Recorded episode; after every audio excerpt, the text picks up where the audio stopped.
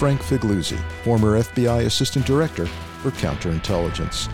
Join me on a journey to explore our nation's security, the forces that threaten it, and the people who preserve it.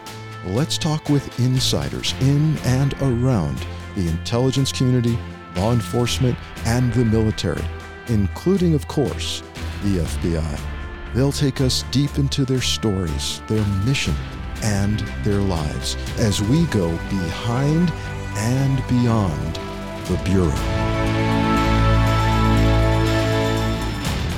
They're sitting on 661 insurrection cases alone. Mountains of data. Potential for tips is seemingly limitless. Agents are getting grabbed from every squad in the office. The creation of a master list. This is the future of crime solving. Aerial surveillance. Facial recognition. All but two are unvaccinated. It's going to turn around and bite the justice system in the rear end. They want out. They're looking at whether Congress or congressional staffers have a role. What happens January 6, 2025 if lessons weren't learned? As you say, a hot mess.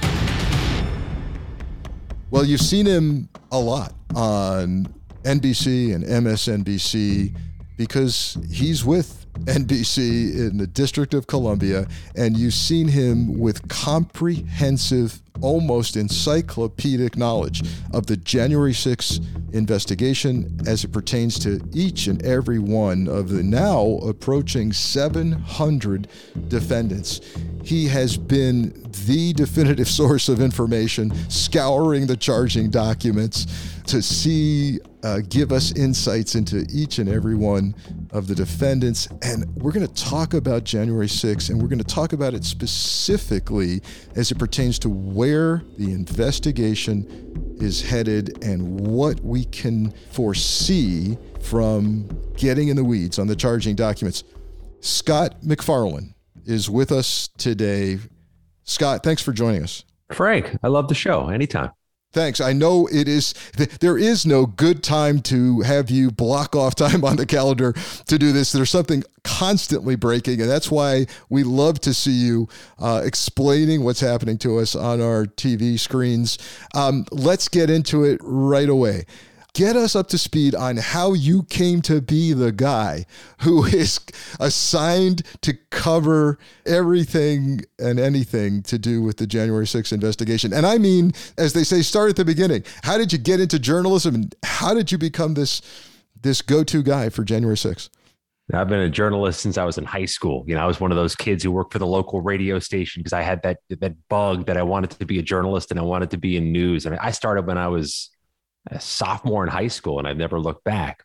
This story just happened to be at this intersection of my obscure areas of expertise. My two main beats as a journalist here in Washington is Congress and the DC federal court. Well, here we are with the largest criminal investigation in American history about a crime that happened at the Capitol, and every piece of it, Frank, is going through the DC federal court. So it's just if you have two areas of expertise and something happens and it hits both areas of expertise, it's going to be your thing. Yeah, it's um, it, that's how it works, and I think I think that resonates with our listeners. Uh, when things come together, people turn to you and go, "Yep, didn't you didn't you do this or don't don't you cover these two things? I i recall uh, i'm going to digress just briefly but you know one example in my own career was i had uh, in the fbi i was in miami at the time in uh, the assistant special agent in charge of the office. Um, I had just come back from a training session at Quantico, Virginia, at the FBI Academy, and it just so happened that they had done some training on an anthrax, a mock anthrax attack. Wow. And, you know, because there were a lot of people getting white powder letters and, you know, they said, hey, we don't know. Well, let, let's do this for managers. And here's how you respond. I come back to the office and I tell the boss, hey, and always jokingly, to be quite honest with you, I said, hey, listen, if we, you know, he said, how is that training? I said, well, if we ever, if we ever have an anthrax attack, I, am going to be your guy. Well, there it is. We had one, and I was uh, I was that guy. Um, get, get us up to date as we record this session. How many defendants um, have been charged so far, and how many have been convicted, either through a guilty plea or some other means?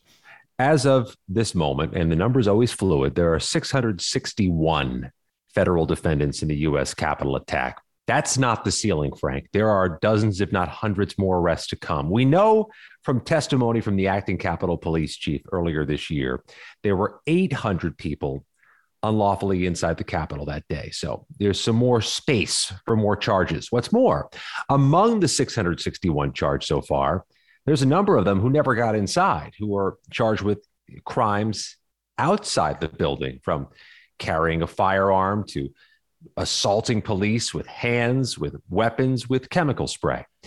At this moment in time, about 5%, 5% of those defendants have been sentenced who've gone from soup to nuts in their criminal case. About a quarter of them, a little bit less, have entered a guilty plea and are awaiting sentencing or awaiting disposition of their cases. So we got a long, long way to go. We are simultaneously, Frank, a long ways into this and absolutely nowhere. We are, we, our heels are still on the starting line in so much of the investigation and so much of the prosecution. This echoes uh, what I'm hearing from sources as well, who are, who are uh, knowledgeable with the investigation. That, that there's there's much more ahead. And when I ask uh, those folks, uh, "We close to seeing the final numbers?" They they uh, to a person they say, "No, no, we're not close. And so um, that's I, I, find that interesting in light of uh, you know certain uh, a number of people on social media who are saying, "Oh, this is this is too slow. I can't believe they're not going to go after other people." Well, well, they are. Uh, they are. Patience is a virtue. And in terms of the patience and timing of this, what what insights are you gleaning from what you're seeing in charging documents, what you're what you're hearing in court? over where this is headed investigatively. What are you seeing? What are the clues you're seeing in charging documents, prosecutive statements with regard to how the FBI is or is not pulling out all the stops, the degree to which uh, agents in the field are just occupied on this, and the seriousness with which it's being taken? So, the charging documents and the court filings so far indicate the FBI is spending a good amount of its bandwidth trying to figure out who was planning, who was plotting, who was ready for action that day on January 6th. Who was behind this and what kind of organization went ahead of time? Um, we've read through some of the um, 200 page transcript of an FBI interrogation of one of the California based defendants named Daniel Rodriguez. And a large chunk of that transcript is a pair of FBI agents based in Southern California questioning Rodriguez about what he was doing in the weeks before January 6th, what he did in terms of planning his travel, planning what to bring with him, who he talked with in advance, what he did in terms of pro Trump rallying or demonstrating or protesting or arguing in advance of January 6th. So it's evident the FBI wants to know what happened in the days and hours before the insurrection began. What's more, we've seen these high level defendants, Frank, these top line defendants charged with conspiracy, charged with plotting and planning. We've seen about a half dozen of them flip, agree to cooperate, plead guilty, and agree to help the feds. Not one of them has gone anywhere close to sentencing yet, despite pleading guilty. There's not even a date on the calendar, which leads me to believe they are deeply in the process of cooperating with the feds and helping out that indicates to me when you have a top line defendant who's flipped that there's a provocative question out there. Who has been flipped? What are they offering up? Who are they offering up? That to me is the big open ended question right now. If the top line defendants have flipped, what are they giving up? You know, I remember stopping in my tracks. Uh, I had the TV on in the house, but I wasn't paying particularly close attention to it. But then you came on one day, this is a while back, and there was a discussion about, I think, an FBI FD 302, where you had discovered that an agent asked a question of, I believe it was an oath keeper, correct me if I'm wrong, and the question was something like, um, have you had any contact or do you know anybody in Congress or congressional staffer? Do I have that right? You have it right. Not only did the FBI agent ask the defendant if he had any contact with members of Congress, but it was also with congressional staff. those questions are being asked. Now, now, I'm not sure if that 302 was supposed to be filed in the public docket for me to see. Um, uh, sometimes that happens, and sometimes yeah. it happens by yeah. mistake. Well, you see, you were there to seize that opportunity, though. Whether whether it was supposed to be there or not, we got a clue there. And I'm gonna I'm gonna share something with you and our listeners from my FBI experience. In a massive investigation like this, even a not so massive, because this is really uh, unprecedented the intelligence analysts um, at headquarters in in the field help come up with some standard questions, right? Because remember, this involves virtually every single one of the 56 FBI field offices across the country. Maybe not Anchorage or Hawaii. I'm, I'm not all but sure. one. All but okay. one. You've got it. Right. And and so when that happens, agents are getting grabbed from every squad in the office. They they might be working you know, crimes against children or mortgage fraud, but they're going to get to have to interview these folks and, and make arrests. So to make it easier for them, there's a there's a checklist of collection questions. When you see that question asked of an oath keeper, do you know anybody in Congress? Do you know any congressional staffers? Have you had any communications with them? Somebody at a high level has said we're asking these questions, right? Sure. And that is that's a clue that this agent didn't just wing it and come up with that off the top of his head. It's a collection objective and they're they're looking at whether Congress or, or congressional staffers had a role. Does that make sense? If it's asked once, it's been asked again. It's been asked over and over. I, I, couldn't agree more. I'll note another question that seems to be boilerplate to me based on the other FBI transcripts I've read. It, it may be boilerplate for them to ask each defendant if he or she planted the pipe bombs outside the Republican and Democratic national headquarters. From that 200 page transcript of the FBI's questioning of defendant Daniel Rodriguez, they asked him point blank if he planted the pipe bombs. He said no. They moved on. The fact that they moved right on leads me to believe this may be a question they ask frequently or to everybody. Yeah, although it saddens me, of course, to, to, that they're they're they're nowhere seemingly on that on the pipe bomb question, and they're having to ask everybody about it. It's extremely frustrating. I I don't know if you've picked up on this, but gosh, I, I, you know, there's some dismay over the fact that the there's a lack of forensic evidence off of the the pipe bomb materials, and and in part, I've heard some folks say, "Gosh, I kind of wish maybe the Capitol yeah. Police had not used a water cannon to disrupt." The devices because you've washed away any hair fiber, fingerprint, DNA, etc. Have you heard you heard anything like that? Well, I've I've heard frustration that the tips haven't yielded anything tangible yet. I mean, nothing actionable because the fact that the FBI has had those videos, those surveillance videos circulated, then recirculated, then recirculated again, and yet to have a suspect or have an arrest, wait, 10 months later, that's a big source of frustration. What's more, Frank, I think when I'm asked, this is the most underreported issue from January 6th. Take this aside, put it in a vacuum by itself. Somebody left destructive live pipe bombs outside the headquarters of the RNC and DNC in the nation's capital, and we don't know who it is.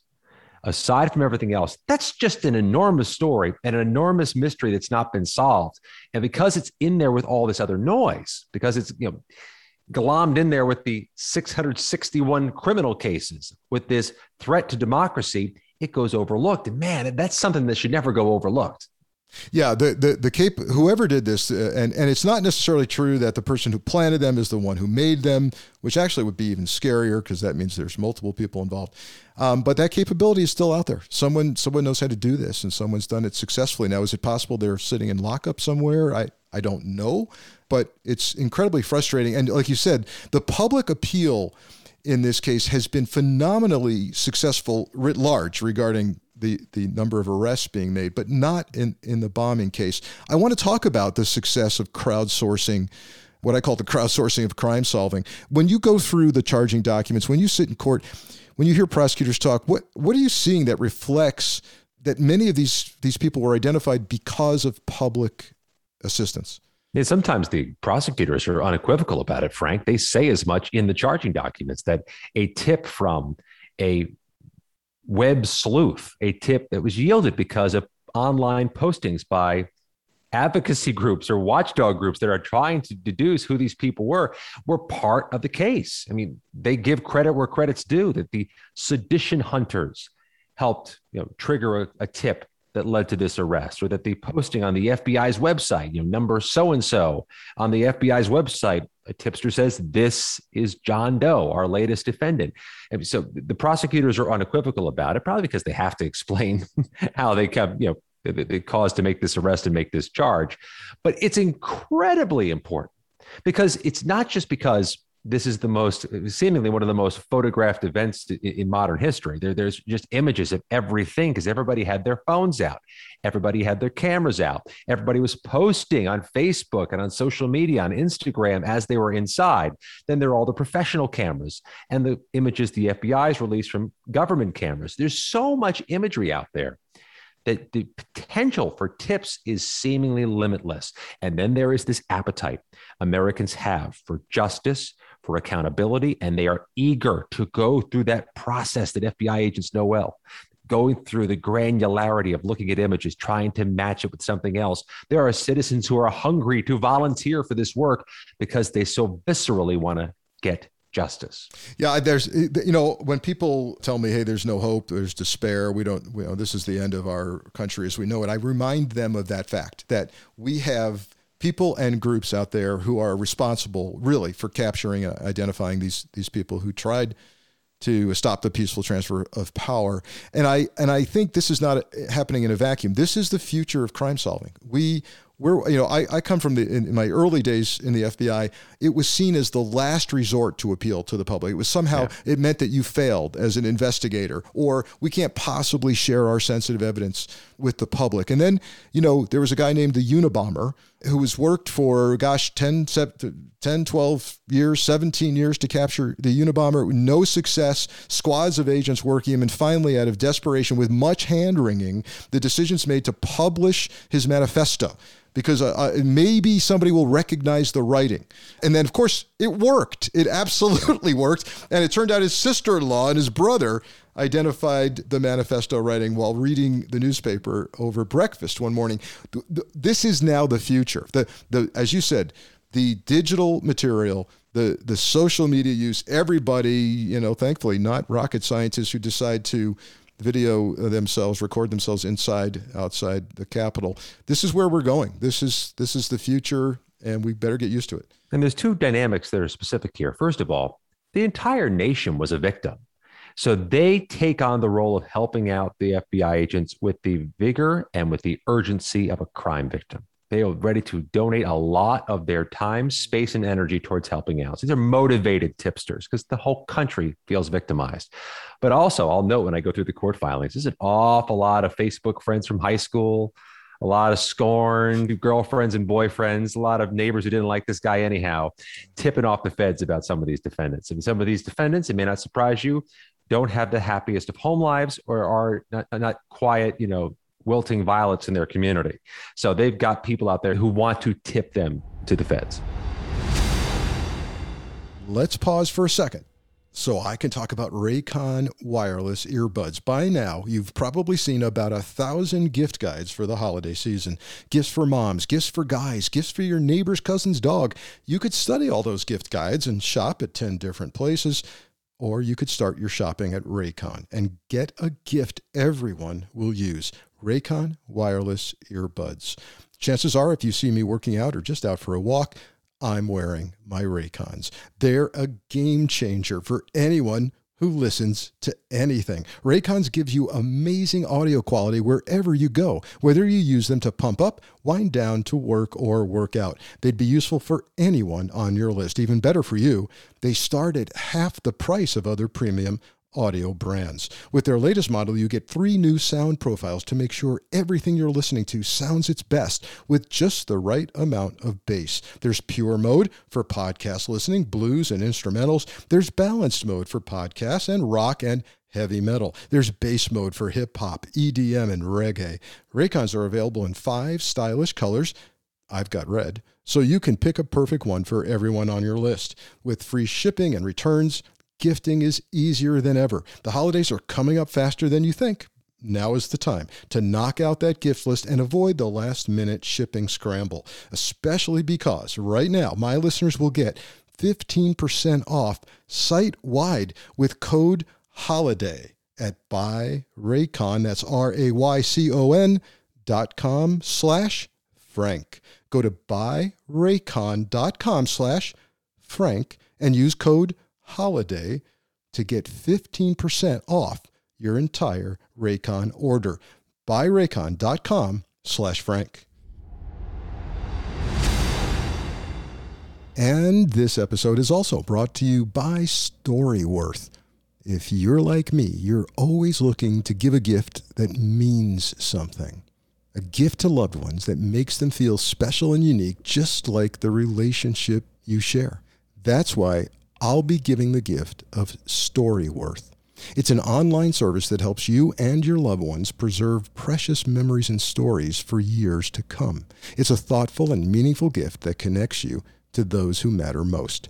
Every week, Storyworth emails your relative or friend a thought provoking question of your choice from their vast pool of possible options. Each unique prompt asks questions you've never thought to ask, like, What's the bravest thing you've ever done in your life? Or, if you could see into the future, what would you want to find out?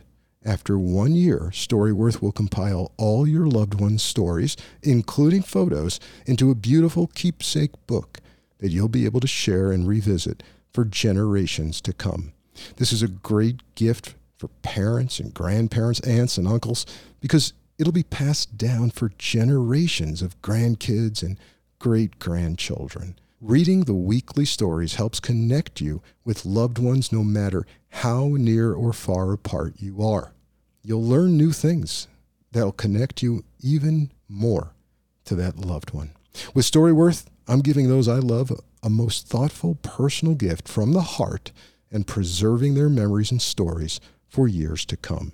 Go to storyworth.com slash frank and save $10 on your first purchase. That's storyworth.com slash frank to save $10 on your first purchase.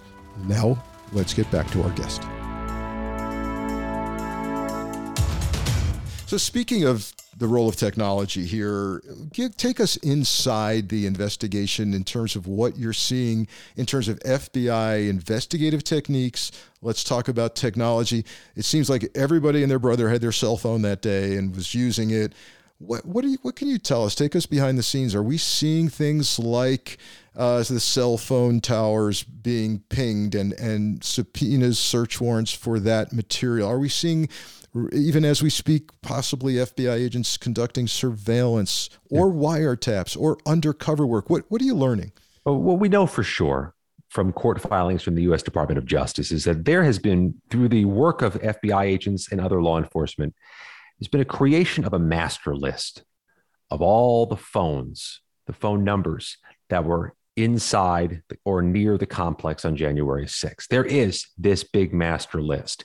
And in some of the case filings, you'll see references to sometimes explicit, sometimes implicitly to the fact that they have this list and, and this number with this defendant is associated with it.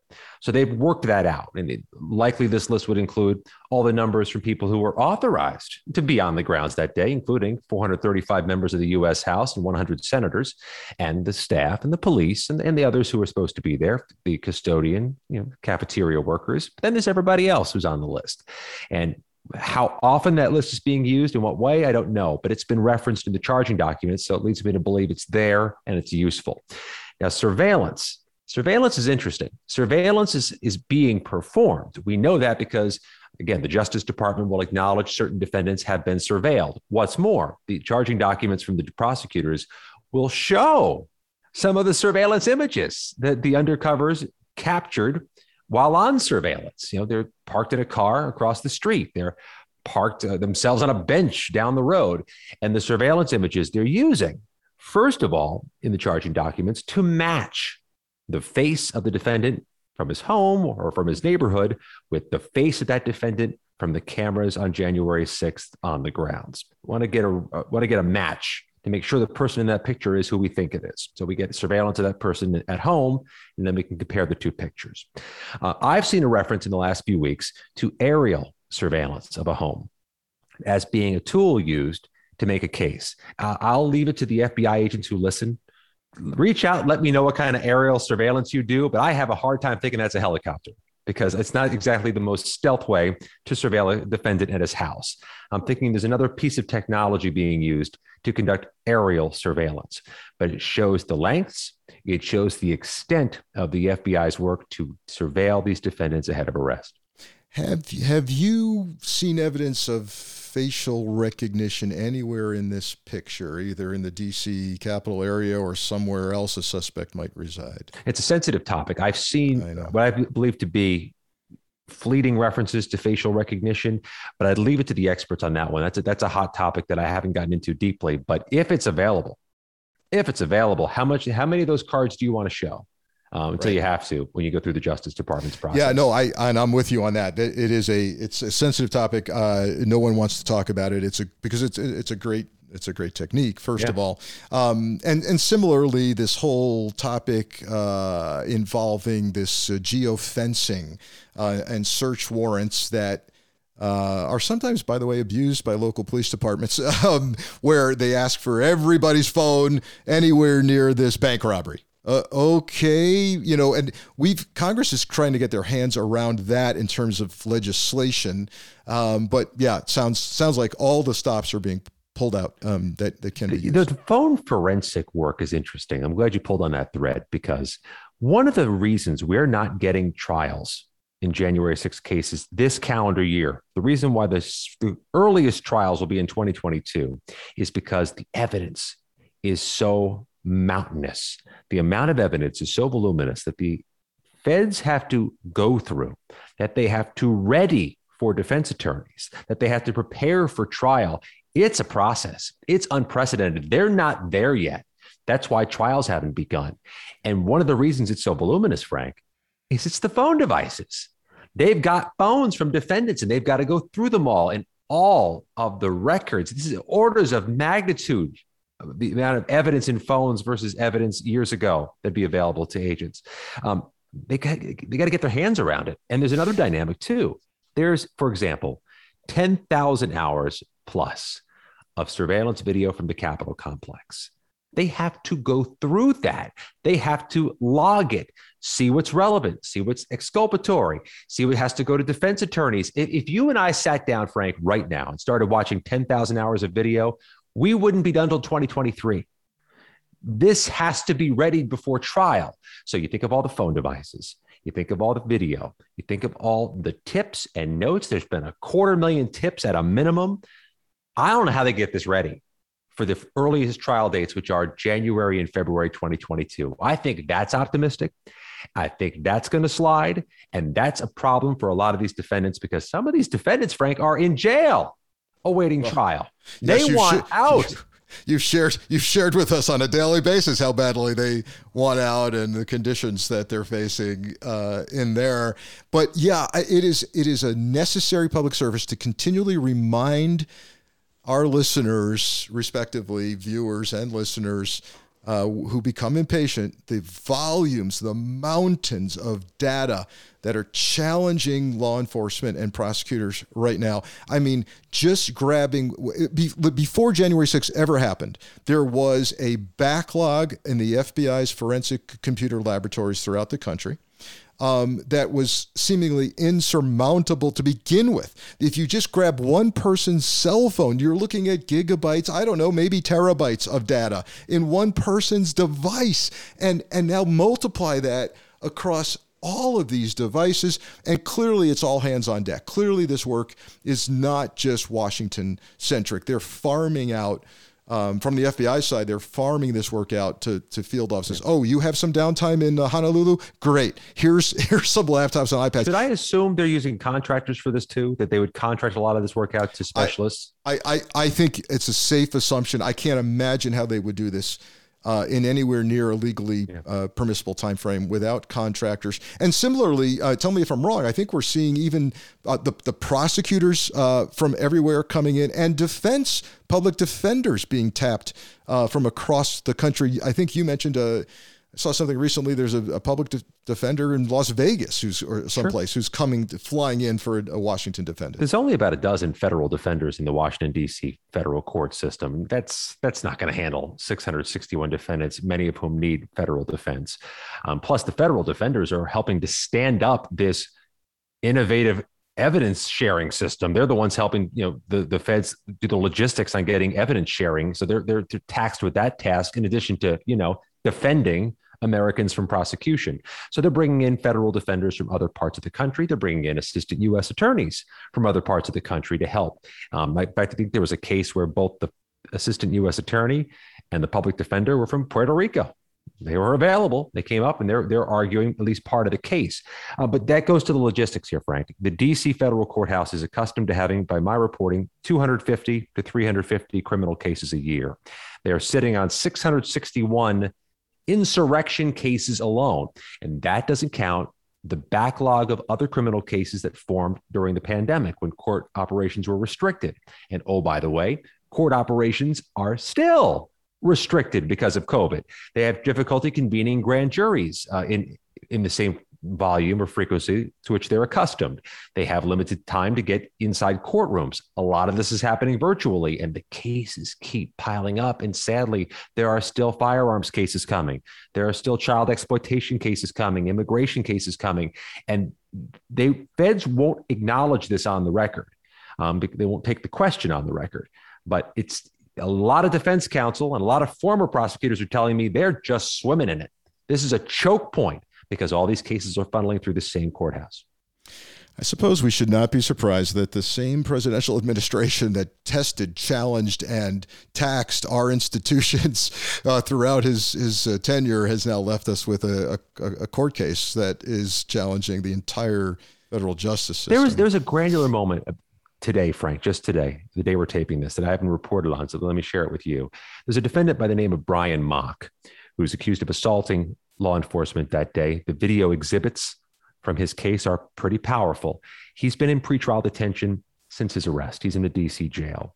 He has grown so frustrated with the delays of getting his case before a jury or to get his case into argument phase that he's now defending himself. He's serving as his own defense lawyer, which is a questionable decision for his legal future, but he's made that decision. In court today, he argued that he wants to go to trial now. He wants to go. He has been in pretrial detention for 11 months and he's about done with it. And he wants to move ahead and he wants to use his speedy trial rights. He wants no more delays. He wants to have his day. And the judge said, in the interest of justice, we have to delay. You don't have the evidence. You don't have the discovery. You're not ready for trial. We're not ready for trial. And despite Brian Mock's pleas, he will have to wait some more. And that's where we are where defendants are ravenous for their day in court, but the court is saturated, the docket is saturated, the schedule is, the evidence isn't ready. And this is a side effect, perhaps a predictable one, of taking part in the largest criminal investigation in American history. You got a lot of co defendants, you're just one of them.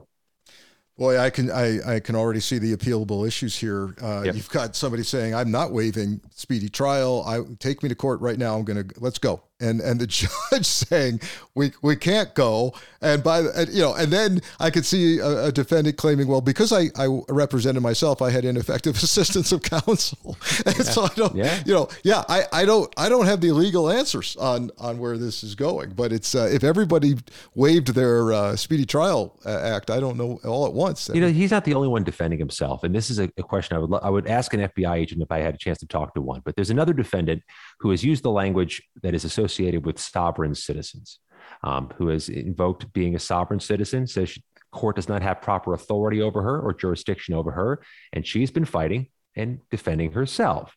And because of the outbursts she's made in court while defending herself, because of her inability to follow court orders, um, perhaps because she's acting as a sovereign citizen, she's been locked up in pretrial detention and she's been there for a couple months.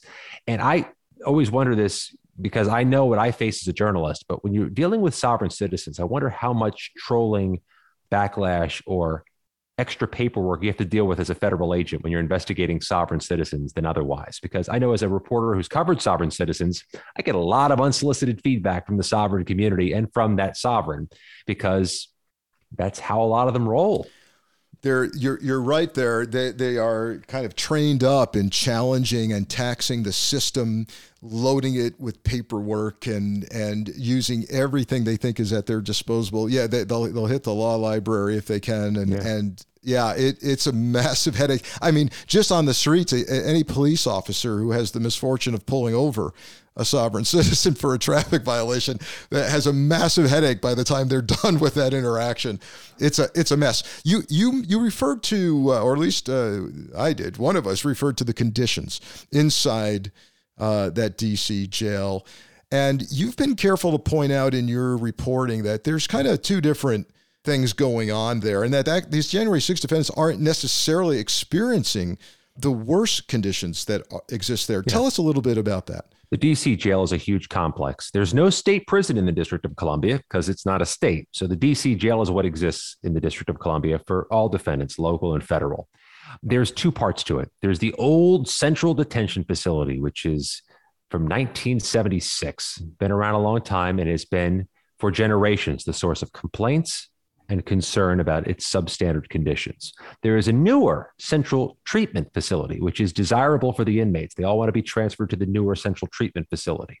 So the old central detention facility is so substandard that the United States Marshals are evacuating dozens of their federal inmates or detainees from the central detention facility, reporting in their inspection standing sewage, water problems, retaliation, food issues. Um, they just de- deem it up to federal standards. So they're evacuating a few dozen of those detainees to move them to a federal prison complex in Lewisburg, Pennsylvania. Then there's the central treatment facility, the newer place, the newer joint. That's where the January 6th defendants are. Why they're there? We haven't been told, but we do know, we have been told, they're all together. They're in their own separate wing. They call it the Patriot Wing. The staff calls it the January 6th Wing.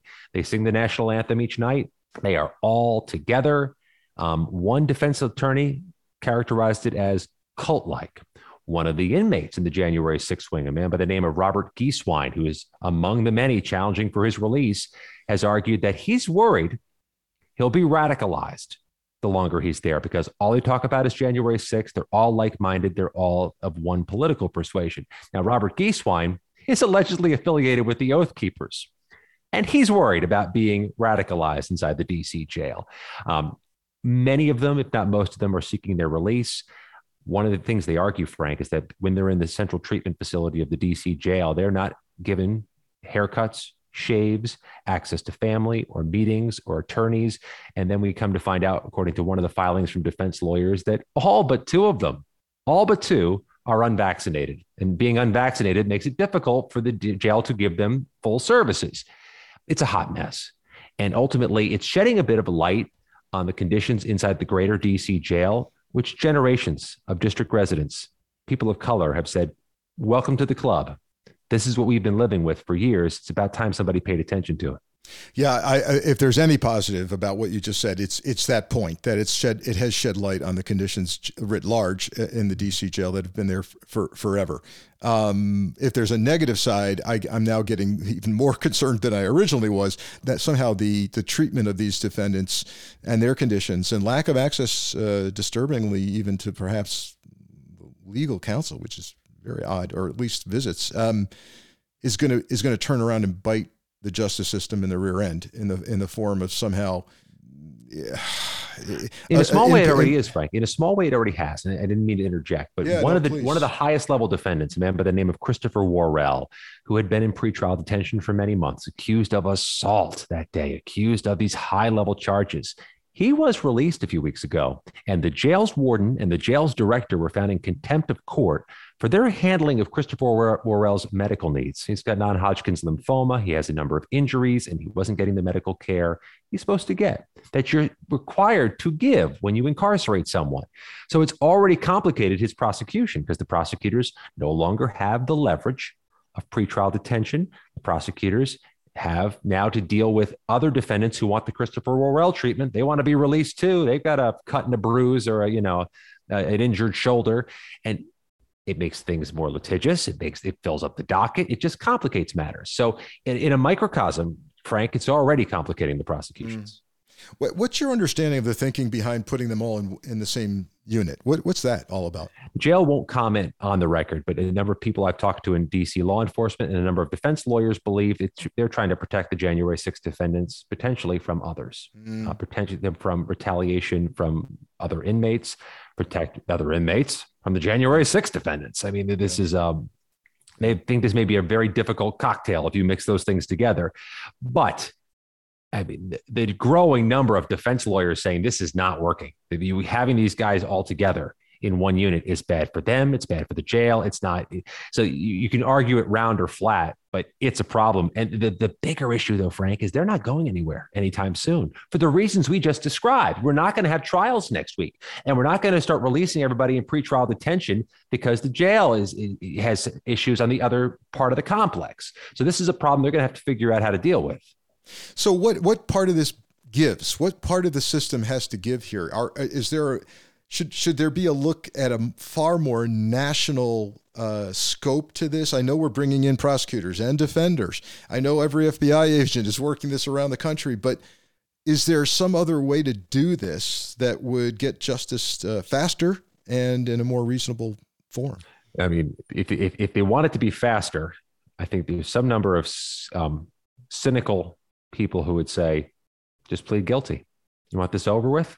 Take a plea, we'll wrap it up. I mean, the federal government is known, notorious for the leverage it wields in federal prosecutions. It has all the resources at its disposal.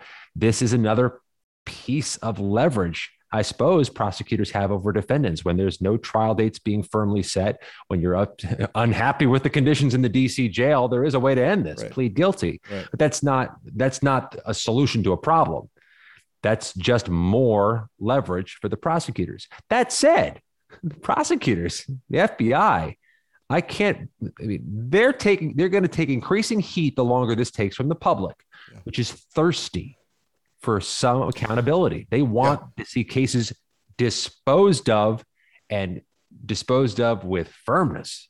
That's a that's a concern I, I see developing, and I I you know you got to be very careful when you offer a plea to somebody because you, you it's a damned if you do, damned if you don't. If yeah. they're in miserable conditions, um, and they want out, they you, you run the risk of somebody pleading guilty to something they didn't do. However, if you've got a photo of them doing it, um, do you really need to examine their entire uh, device now, or can you get to it later in the event that you might find something that's even more serious or points upward? Can you structure the plea deal to say, we're going to take this plea from you now and yeah. we're going to reserve the right to come in later. There's got to be some solution there. And we should always say it just, just as a formality. Uh, pretrial detention is not for leverage, nor do prosecutors seek it for leverage. But defense lawyers will tell you it is leverage uh, against a defendant, and mm-hmm. it's just the reality of it. Yeah. Um, pretrial detention is for those deemed to be a danger to the community. And I'll tell you something that's interesting, Frank.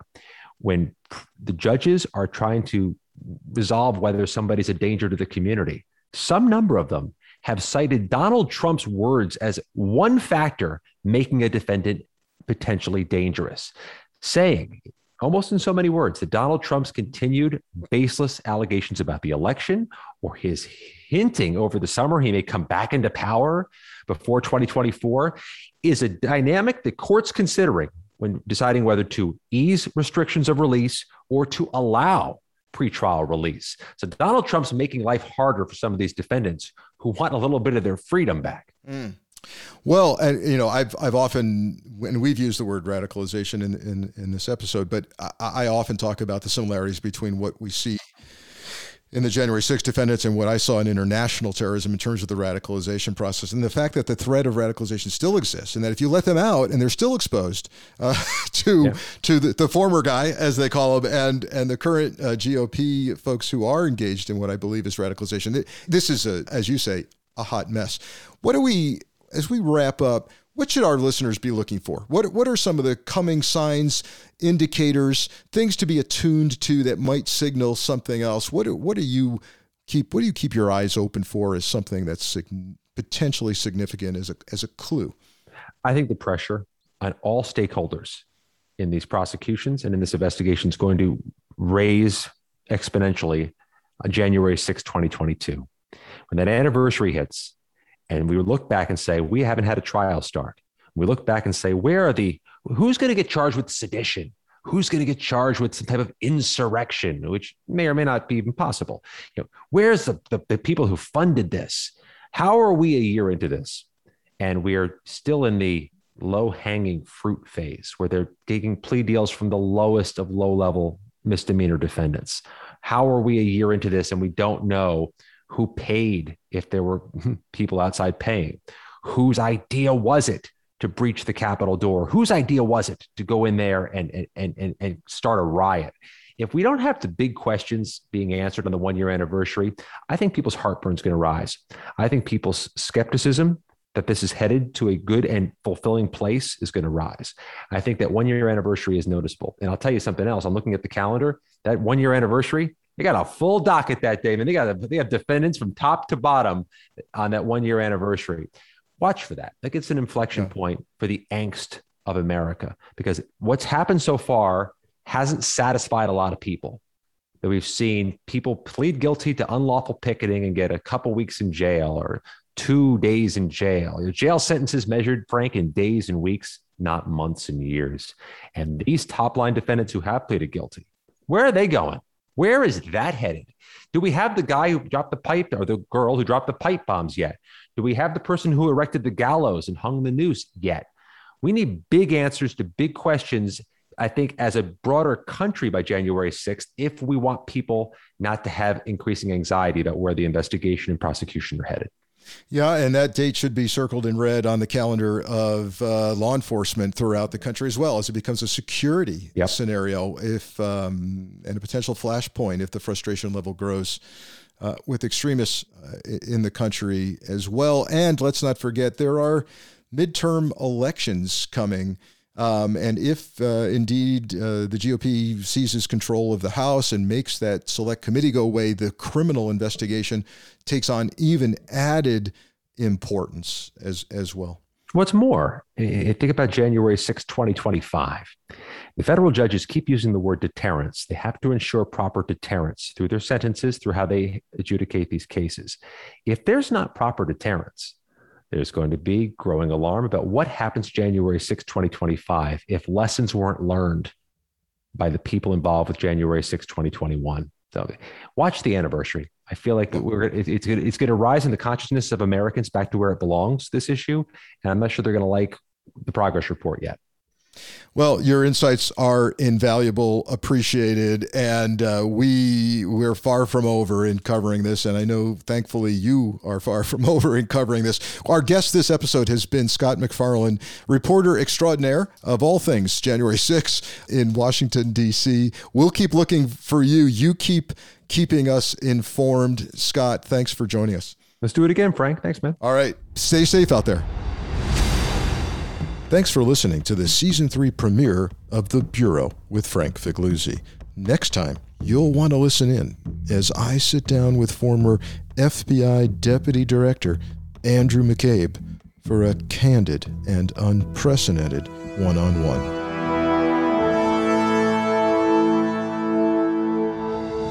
The Bureau is written by Frank Figliuzzi and executive produced by Allison Gill with sound design and editing by Molly Hockey, with podcast art design by Johanna Coxeter. Music for The Bureau is written and composed by Peter Rydberg. The Bureau is a proud member of MSW Media Network, a collection of independent creator-owned podcasts focused on news, politics, and justice.